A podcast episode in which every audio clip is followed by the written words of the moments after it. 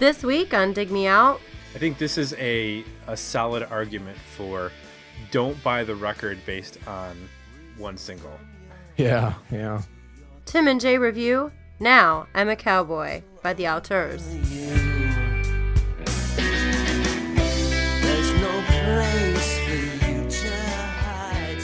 Hello and welcome to another episode of Dig Me Out. I'm your host Tim Minichi, and joining me once again, my co-host, Jason Ziak. Jay, yo, yo, are- yo. yo, yo, yo, Jay. I feel like I need to like have a greeting. Well, that's the one you should not go with. Okay. I'll every week I'll try a new one. Try a different one. That one didn't work. Okay. Duly um, noted. Thank you. Jay, we're on episode 176. It's season four, and we're taking a break from requested reviews this week. And this is an album and a band that I picked. Uh, recently, I reached out to you. I said, Jay, give me a couple albums. Want to throw them in the hopper. And uh, we're going to get to those. But first, we are going with a band that I selected. They're called The Auteurs and we're going to review their 1994 album now i'm a cowboy 20 years since this album came out jay prior to me providing this album to you were you familiar with the auteurs I wasn't. How is it possible that you're recommending an album I wasn't aware of? so this is i came across this uh, i guess band and album in, in two ways one is back during the original heyday of britpop and and what was going on when we were in college there were a lot of second tier britpop bands that got tossed around both in you know like the mid to late 90s um, you know your, your main bands were like oasis and blur pulp suede verve supergrass those kind of bands. And then you had your second tier which was like the Longpigs and Mansun and marion. And they weren't necessarily they didn't fit the britpop label exactly or perfectly.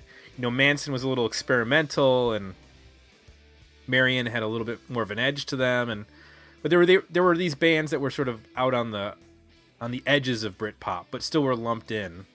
And the Auteurs was one of those bands that I, I always read about, and I think I heard the single, um, which is uh, the first track on this song, Lenny Valentino, because when I was looking through what I wanted to review, and I was I wanted to go with something from '94 because I wanted it to be 20 years and work that sort of weird anniversary, you know, uh, tie in there. And I saw this album pop up, and I was like, oh, okay. So I, I just re listened to the first song. I was like, okay, this sounds familiar. I've definitely heard this single before, so let's do this record. And so I picked it based on that.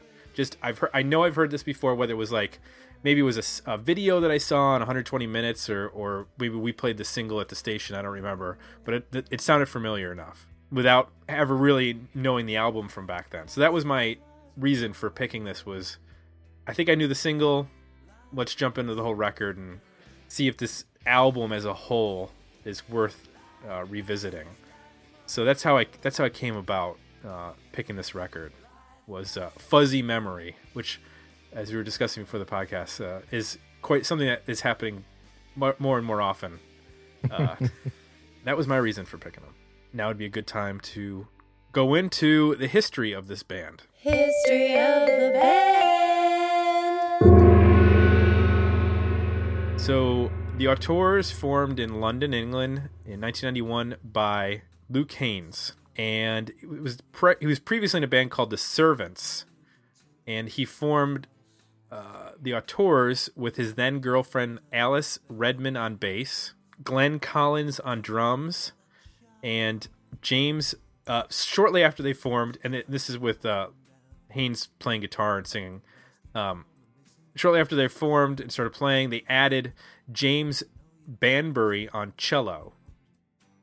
So they were a four piece, but not what you would consider like the traditional four piece of having a second guitar player. They had a cello player, which puts them in the uh, the American indie realm of like a, a Verbo or I'm trying to think of some other bands that had a string player as their as their you know instead of an extra guitar player.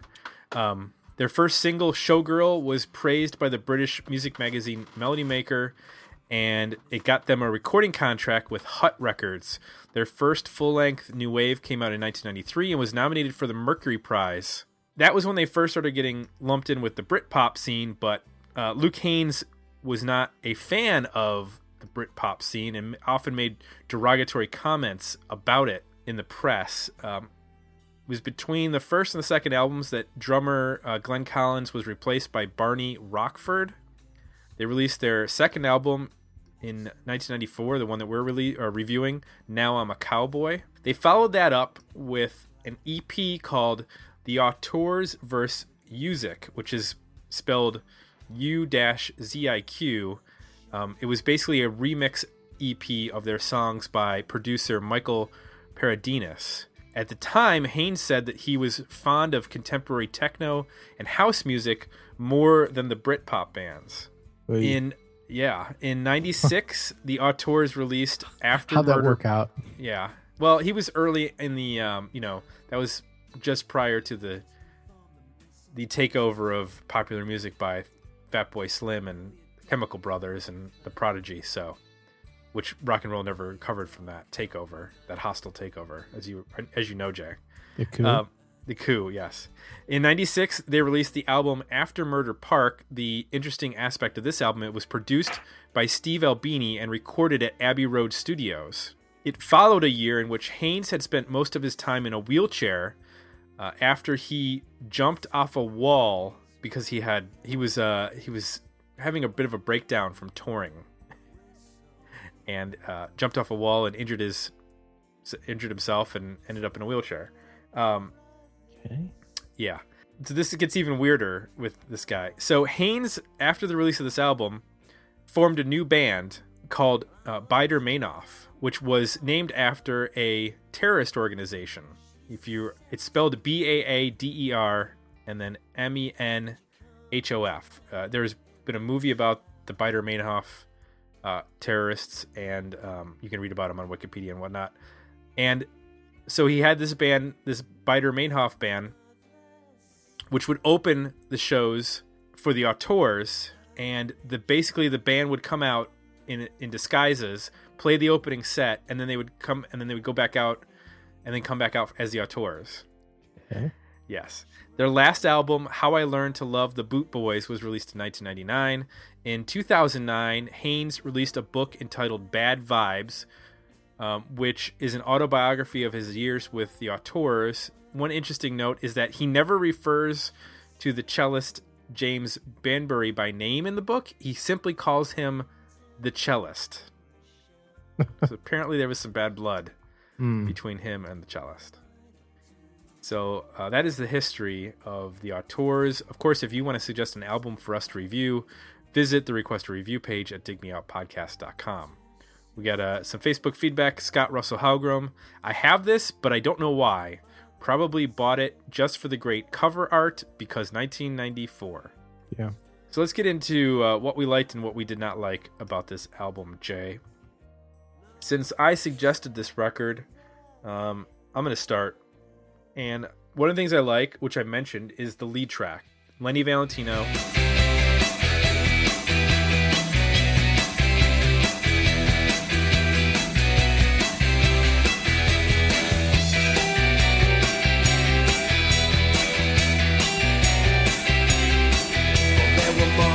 The street every shape and size. The motor kicking down from McDonald. Assassins on the corner tried to throw you a line.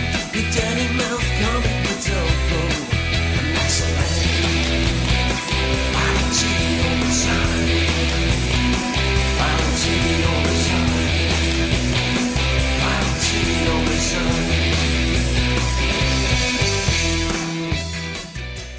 When you want to talk about Britpop, it has the template for a Britpop song in the mid 90s, early to mid 90s.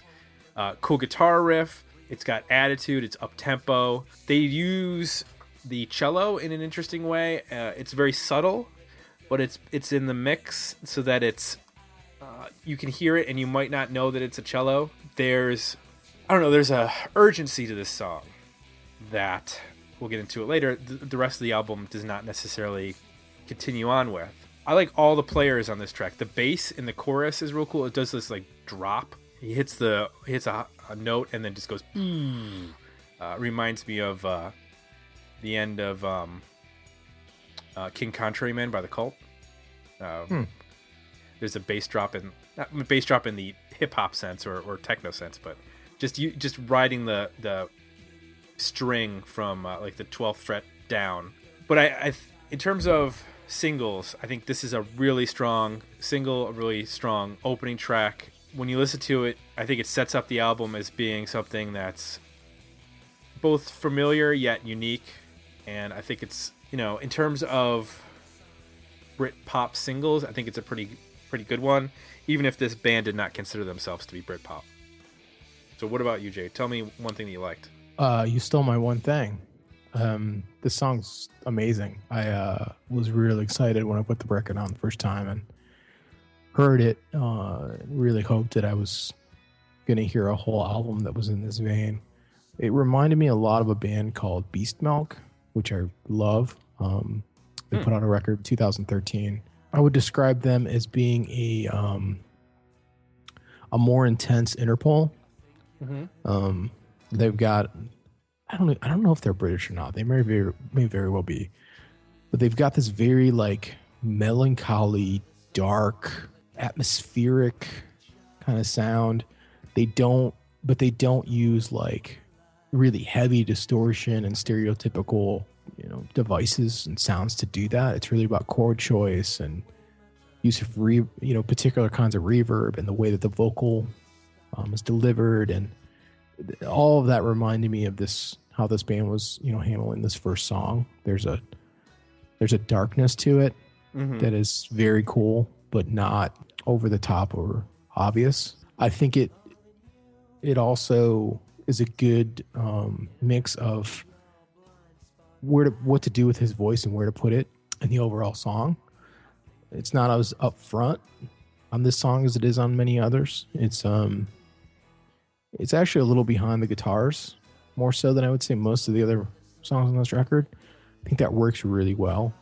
His voice is fine. It's just um, you know, it's limited in terms of the delivery. It's more of a, spoken kind of delivery. It's not really a singy kind of a vocal style.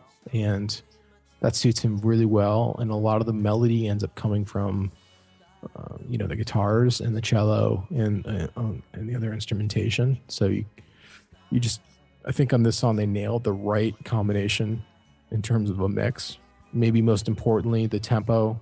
It's upbeat, has like you mentioned, ur- an urgency to it. It also reveals from a you know this band has some chops in terms of arrangement. You know, I think the arrangement of the song is pretty sophisticated. Um, even though it is pop oriented, it's still it's got some nice accents and use of melody and you know it's got enough variation to it that it keeps it interesting but not you know overly complex. It still very much fits in the you know the pop genre. It's two minutes 30 uh, 20 seconds and it doesn't it doesn't go overboard but it's just just enough there to keep it a little bit you know unique and, and different. So um yeah i'm i'm on the same page as you. The first song is is pretty great. Now let's tackle the rest of the record. that worked out well So I- I'm actually gonna. I might throw you a curveball here. I actually like the majority of the rest of the record, but I don't Yeah. love it. yeah yeah There's a lot of interesting things going on. Um, I think they deploy the cello in a lot of interesting ways. Um, I'll highlight one one particular track that I, I think it they use it really in, in a really interesting manner is uh, underground movies.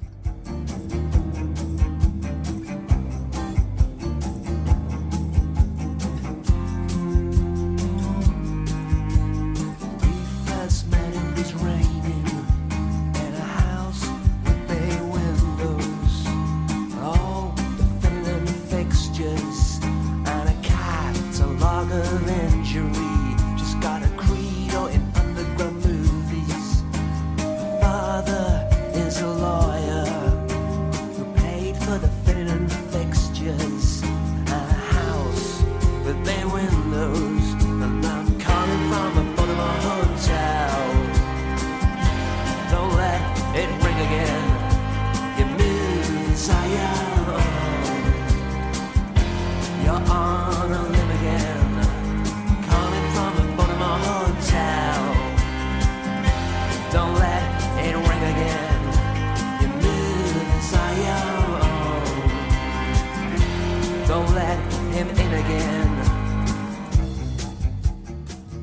Cello actually is kind of the lead instrument uh, it- in that song. It's paired with the rhythm section and a and a tambourine.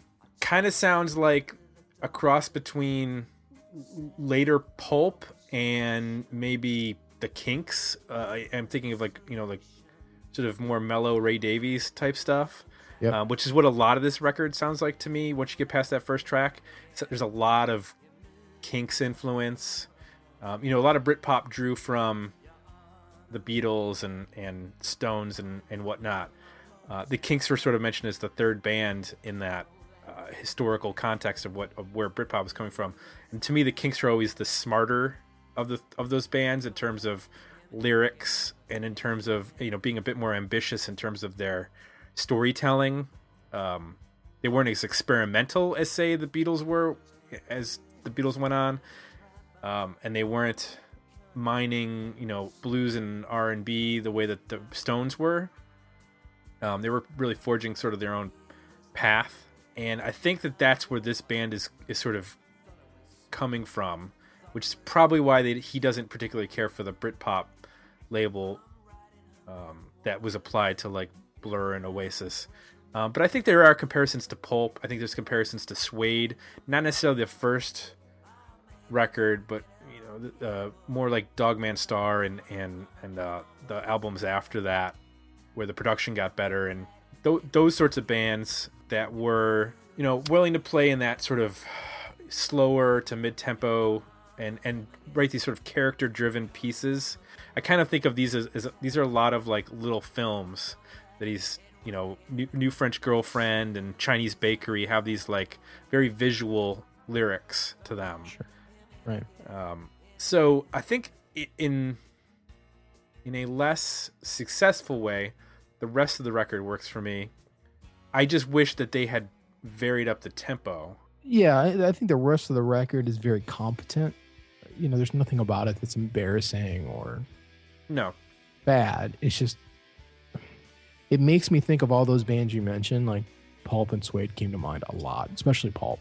You know, I have Pulp almost on, other than the first song, on almost every song on this record as Right. a reference. The problem is that this guy obviously, I mean, listen to the history of the band. He's obviously got some angst. Mm-hmm. You know, he's got some anger, he's got some opinions. Uh, some of that comes through lyrically, but it doesn't come through musically all the time. Uh, when he goes into the kind of crooner, you know, storytelling kind of vibe that you know Jarvis Cocker would do, it makes sense for Pulp because uh, his personality. He, you know, he's not an angry guy, and Suede's not an angry band. They're very like, you know, they they make statements and about you know society and politics or whatever and, and those sorts of things, but they do it in a very like, oh, I don't know, um, just a different take on it. You know, it's not an angry take on it. It's a clever Right. take. It's a sophisticated take. It's a sometimes funny take, but it, it's not angry. And this guy has got some anger in him, and that's totally fine. I think that's a great element for you know um, for a Britpop kind of approach. You know, it makes it unique. And there's moments in songs where you get that. You know, they'll get to a chorus. It's it's got some snarly guitar to it, and um, you know, there's some attitude that comes out. And obviously, the first song, just the the tempo and the urgency lend itself to you know working in that format. It's in a lot of these songs where it's slower. I'm missing that. It just doesn't sound true to who he is, or it's just missing that extra bit of like attitude you know that you get from a pulp or a suede i mean those bands just like they have a swagger to them you know they just there's a strut and there's a cockiness and there's there's this you know larger than life persona that comes out of those bands and this band doesn't quite have that and that's not a bad thing it's just a bad thing for the type of songs that some of these are just it can't carry it so I think the other part is that you know some of these songs, if the, there's so much focus on the vocal, and there's nothing wrong with his vocal, it's just not the kind of vocal where you need to put that much attention on it. You know, it needs to fit like the first track. It needs to fit more um, equally with the rest of the music. And sometimes on this record, it's it's such a huge focus. It'll sort of be just basically a vocal and cello or a vocal and you know quiet instrumentation, and you know, there's there's just not enough there to carry it. So I find myself being a little bit either disinterested or just sort of like, oh, it's okay. I mean, there's some really good arrangements. I mentioned the first song has good arrangement. There's some really good arrangements on this. There are some clever um, sort of melodies, um, some really cool chord changes. It's just missing that little bit of, it's just missing an element. And um, I think I kind of went over what some of those were, but uh, it also reminded me, uh, it evoked a lot of like um, the Bends era Radiohead for me too. Like the upper classes, I thought a lot of uh, Radiohead in that song.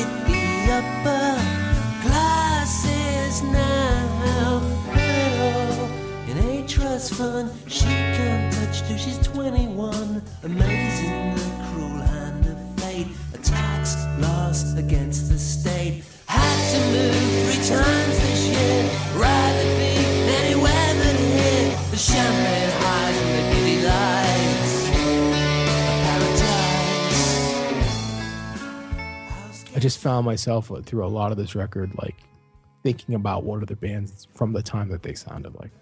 you know, I mentioned the Beatles earlier, but I think specifically there's a lot of George Harrison on this record. I'm thinking, you know, in terms of the guitar playing, um, when I heard you mentioned so much of the upper classes, and that's what jogged my memory. The guitar solo in that song, it's um, really up front, and it has this. It reminds me a lot of a Harrison style guitar solo. Oh yeah, yeah.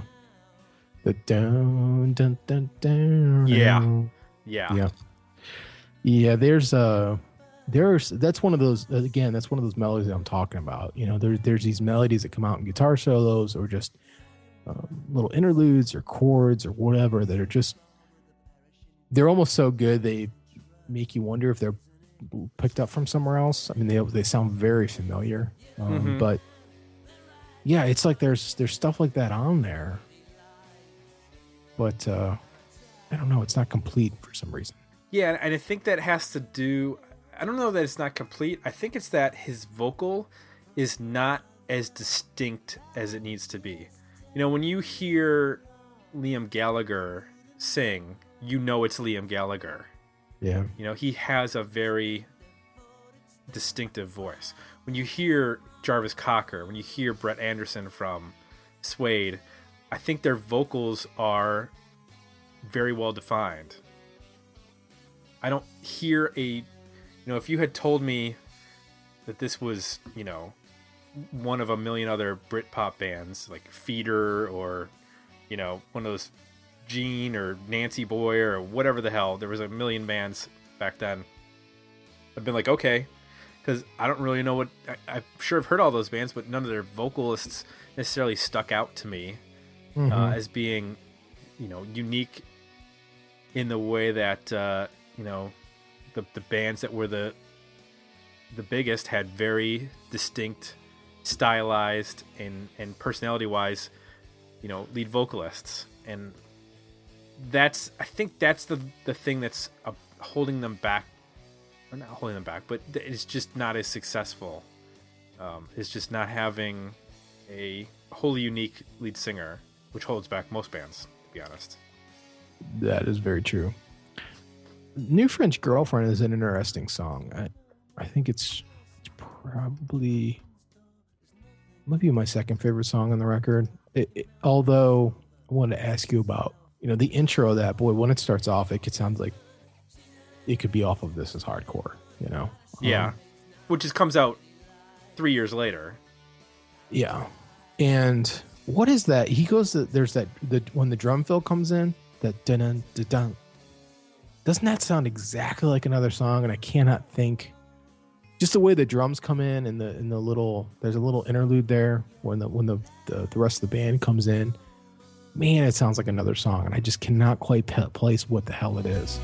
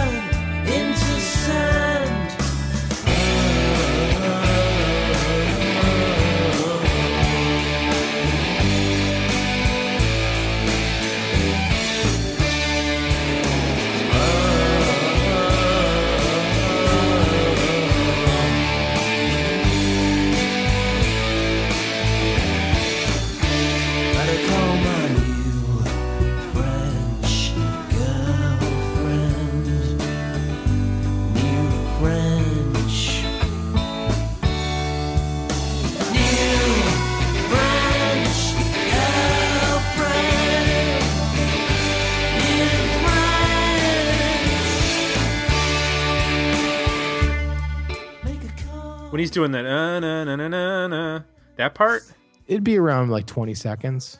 I'll have to listen. I- it, I, I don't know if it's a pulp song or what, but anyway, that's that's another song where you know the arrangement of that is really well done, and it reminded me of some modern bands like I guess they're kind of older at this point, but British Sea Power reminded me of Beast Milk a little bit.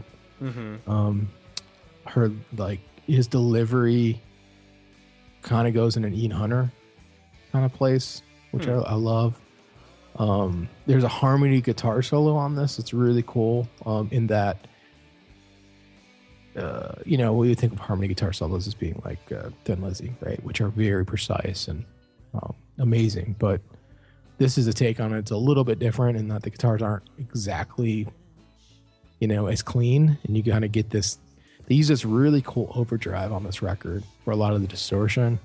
You just get this very organic, sort of unpredictable kind of tonality out of it, and, and by having the two guitars harmonizing a little bit on the solo, it it, it comes off sounding really cool. And that's one of the things I, I think I liked about this record too is that when they do bring that louder guitar in for a solo or even chords, you know, they're not shy about it. No, kind of uh it, it, it's almost like you know maybe one or two uh db too loud but i kind of dig it you know? It's kind of like not hiding the fact that it's overdubbed and it's just it, it brings life to the songs in a lot of cases so uh those are that's usually a bright point uh, point for me on a lot of these songs is when they they bring that in. It's it's a great tone. It's a it's a um it's a it's a overdriven tone but it still has a lot of like clean characteristics to it. So it has a lot of texture.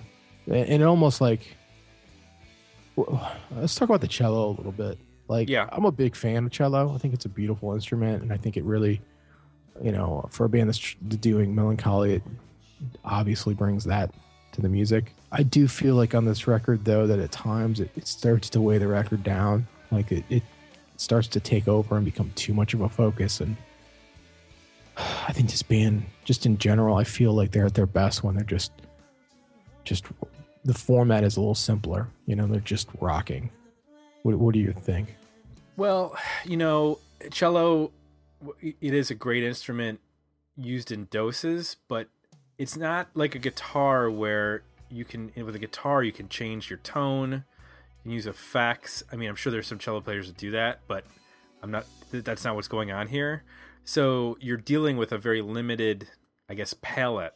Sometimes he comes up with really innovative things to do, like I mentioned on Underground Movies and you know, New French Girlfriend has some interesting things as well. It, it- there are a bunch of songs where he does interesting, interesting things with the songs, but then there are other ones where it just sounds like, well, the cello's got to be playing something. Can't have the guy Yeah. sitting there not doing anything. And he just does the sad strings thing, you know? Right. And everything becomes melancholy. Yeah, it's just overly. It's just a little too. I don't know. It turns a little Broadway or something like just not quite edgy enough. I think this band has got some edge to them. You know, obviously this guy's personality and um, there is some attitude to some of the lyrics and the, the that guitar tone and there's there's some edge here and it just. I would say half the record that just gets killed because the cello sort of needs to find a place to be and unfortunately it just picks the most stereotypical thing to do um, Right. so i agree with you i think there's like underground movies the way they use it there is brilliant i love that um, i just wish some of the other songs were you, you know they just let them sit out I wish they I had swapped it out sometimes for like a Hammond B3 organ or, yeah yeah. you know, uh, a synth, something like, you know, just something different. yeah One song I wanted to highlight uh, was Modern History because it's a bit of a departure for the band. Um, it goes into this sort of long uh, crescendoing uh, jam part at the end of the song and just sort of building and building and getting louder and louder and um, I I thought in terms of you know the band is pretty tightly construct or the songs are pretty tightly constructed on on the majority of the record. You know, they they're dealing with verses and choruses and throwing in some bridges and whatnot, and they play with some dynamics. But this is a song that sort of starts to move into the other aspect of that British uh, Britpop sound, which is like the verve, uh, where they would play in a, like a broader space and, and do some more experimental stuff. Um, I don't know that this is the band to tackle it, but on, on, on every track. But I thought for a, a change of pace, I thought that was a, an interesting direction that they went on that song, and I wonder what you thought. yeah, it's nice to hear him just play. You know, I, I think for all the cool arrangement stuff that I appreciate about this record, um, it's it's nice to just hear them be a band in a room and just let things happen. I think it would have been nice if it was the Almender and trimmed off a couple other Yeah, slower songs. Um, I think the front part of the song is f- f- fairly forgettable, but the end is pretty fun. And, and just in general, it'd be would have been nice to hear them on the record be a little bit less like calculated, um, and just let things loose a little bit more, S- like this song does at the end. So let's get into our overall ratings for this record. That would be a worthy album, a better EP, or a decent single. I'm going to start since I picked this one, and I'm going to say I would be better off with an EP. I think that we both agree Lenny Valentino, great single, great opener. The rest of the album, it's safe to say it, it pales in comparison to that song. It sets up the album to be something that really it's not, um, and they never get back into that territory. But you know, we mentioned songs like "New French Girlfriend" and "Underground Movies," and there, I think there's another four to five other tracks worthy of repeated listens. And like I said at the beginning, I like the majority of this record. I just don't love it. It's just not something that I want to go back and listen to on a weekly basis other than that first song, which is just incredibly cool and well written and and has everything going for it. Um, but I would I would take another four or five songs and make an EP out of this. I agree.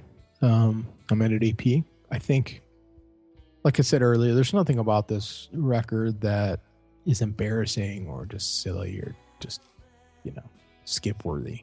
There's not even any songs on the record. You know, we've, I feel like every album we've reviewed has one or two just filler bullshit songs of like, I, and I'm talking like noise or, you Mhm. know, four minutes of like things that would barely qualify as music.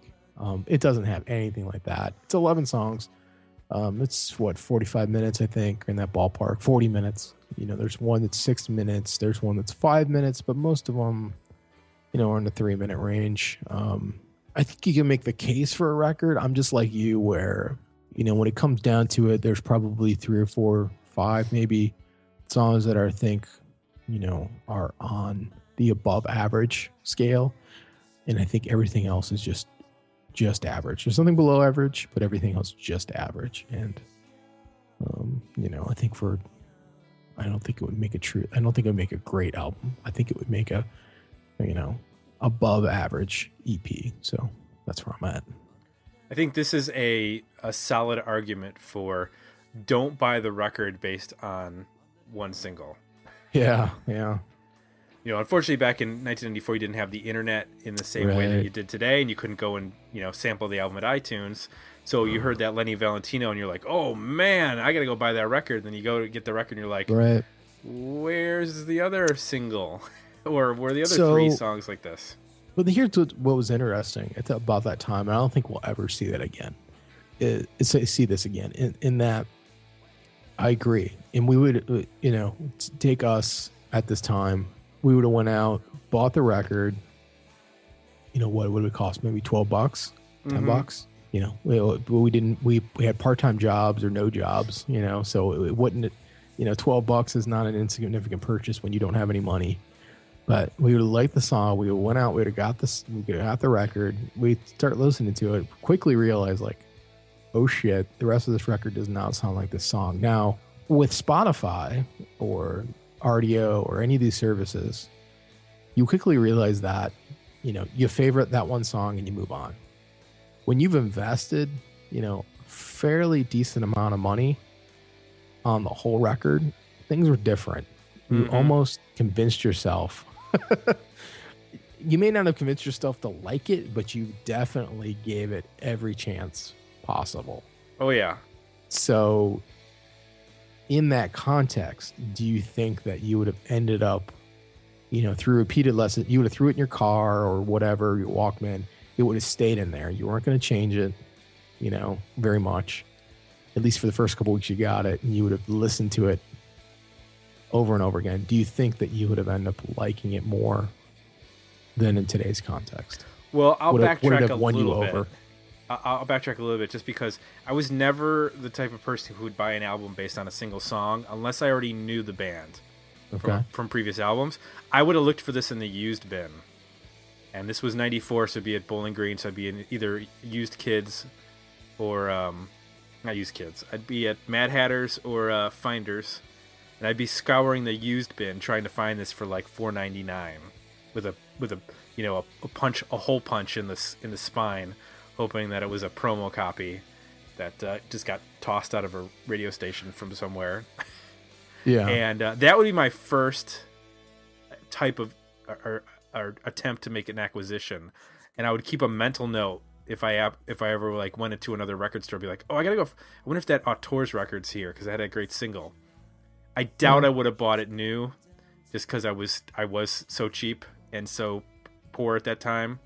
Uh, my my job in '94 of cleaning dishes in the uh, cafeteria uh, was not necessarily paying a lot of uh, was not providing a lot of extra income. So it's basically paying still- for my once a week East of Chicago bucks. pizza. that was still four or five bucks, which to listen Right. to it now, you know, I I'm probably premium, premium yeah. Spotify subscriber. That's ten bucks a month, so right. that gives me No. all the music in the world. I would have convinced. I definitely would have convinced myself that this was probably a better record, or, or a record that I liked more. Not that it's a bad record, but I liked it more than I really did because I had spent money on, you know, purchasing the whole Yeah. thing. Yeah. Yeah, I, I tell you, one of the best days was when um, I went into uh, one of those stores and in the used section because the CDs were open, they had set up just like a CD player where you could just pop any CD and listen to it before you bought it. Now you couldn't do that with the new ones because they had shrink wrap, but Yeah, the used ones you could. Boy, that So was a that- dumb idea on their part. Yeah. well, then you know they started it was doing that really at record nice. stores too. Really At nice at, like, the customer service chains. there, but uh, Yeah. that probably didn't help sales at all. We remember like when you go to, to the Virgin Megastore and they'd have the kiosks where you could listen to the new releases, and they'd have like twelve of them all in one station, and you could just push a button and you could listen to the new releases. Yeah, Yeah, that was a good way to filter through stuff too. Yeah, now- but I've bought a ton of music. I mean, I don't, I don't even want to think how much money I've spent on music where I you just never you didn't hear it. Either I didn't hear it and I just bought it based on I like the band, or only heard one song. It's just the way it was. You know, even that Virgin Megastore concept was pretty revolutionary for the time. I mean, most little small record stores and you know Kmart's and places like that did not have listening booths, so No. you basically you know you heard the one song and thought, hey, I think I'm gonna like that, and you went out and bought the rest of the cassette or CD and convinced yourself to like probably more of it than you really did because you it was such a significant investment. You know, I think now, well, off topic, this is something I want to talk about anyway, and then we wrap it up. But I've heard now, you know, that that's a bad thing now, right? That you can quickly survey things and, and not commit to them. And then, you know, there's obviously the debate about people aren't buying as much music. I think what's going on now is that we're seeing convergence of you can hear everything ahead of time and music is in a lot of cases worse than it's ever been the quality of it is just shit so you're seeing this like perfect storm of like people having access to actually hear it and be able to realize that this is terrible and i'm not going to spend any more money on it like Right. I'll listen to it on a subscription basis because it's a low investment, but I'm not going to go out and like buy the vinyl or buy the, you know, just a lot of cases, it's just not, music is just not very good right now. I mean, there's some good bands, obviously, and there's some stuff if you dig, you can find it. But just in general, if you look at the quality of pop music compared to like the 60s, 70s, or even early 80s, you know, there is no Billy Joel right now.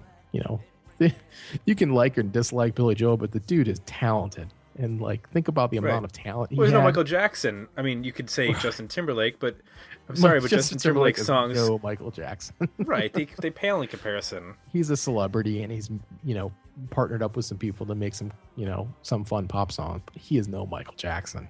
Right. So you just like look at the quality of the music and the fact that people you can't fool people anymore. You can't sell it with an album cover and a lot of marketing and get a ton of people to just on blind faith go buy it and then realize when they get home that like, oh wow, this album kind of stinks. Oh well, I put my twelve bucks or fifteen bucks into it. I can't. Am I gonna? I can't take it back. Um, that that environment doesn't exist anymore. You actually have to write an album's worth of songs that are worth not only people listening to a lot on a subscription service, but in, in a lot of cases, you know, like I do, if I really love an album, I'll, you know, I'll buy the vinyl version. I'll buy it, you know, on MP3 to make sure I always have it. You'll take that extra effort to really own it. Right. Um, that takes a lot. That's that's a high bar. So, anyway, I wanted to rant for on that for a while. no, that's fine. excuse.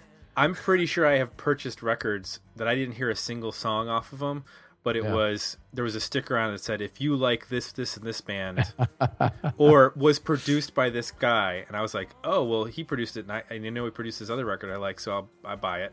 Yeah. I mean, that's how far I probably have gone with some records in the past. Yep. So, and you got do that- completely burned. I do that now all the time. It's just it doesn't cost me anything. I go on Spotify Right. and look the band up and throw it into a to do playlist, and I get to. it, I'm like, hey, it's all right. You know, sometimes I'll. What the case of like Beastmilk, I was like, wow, this is incredible. Like, this is. I haven't taken it out of my playlist, and I'm like, hey, I kind of really like to own this on vinyl, and but that's like one of probably you know.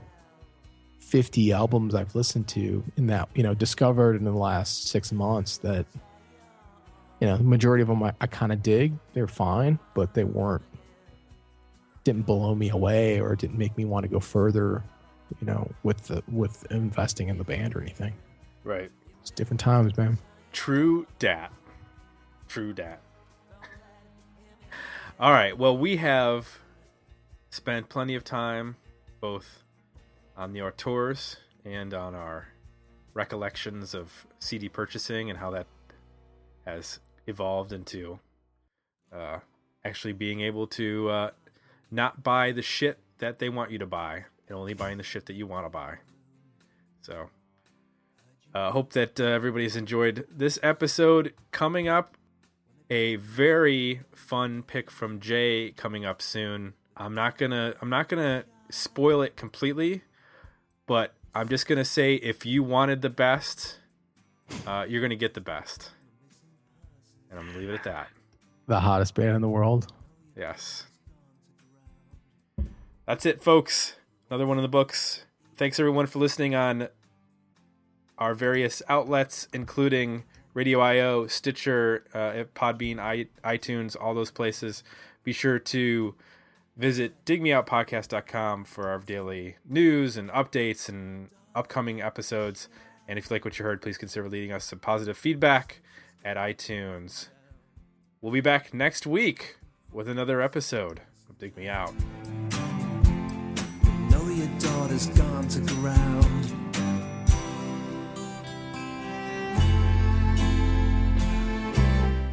Join the conversation about this episode at digmeoutpodcast.com, where you can find links to our Facebook page and Twitter feed, as well as links to our request a review and merchandise pages.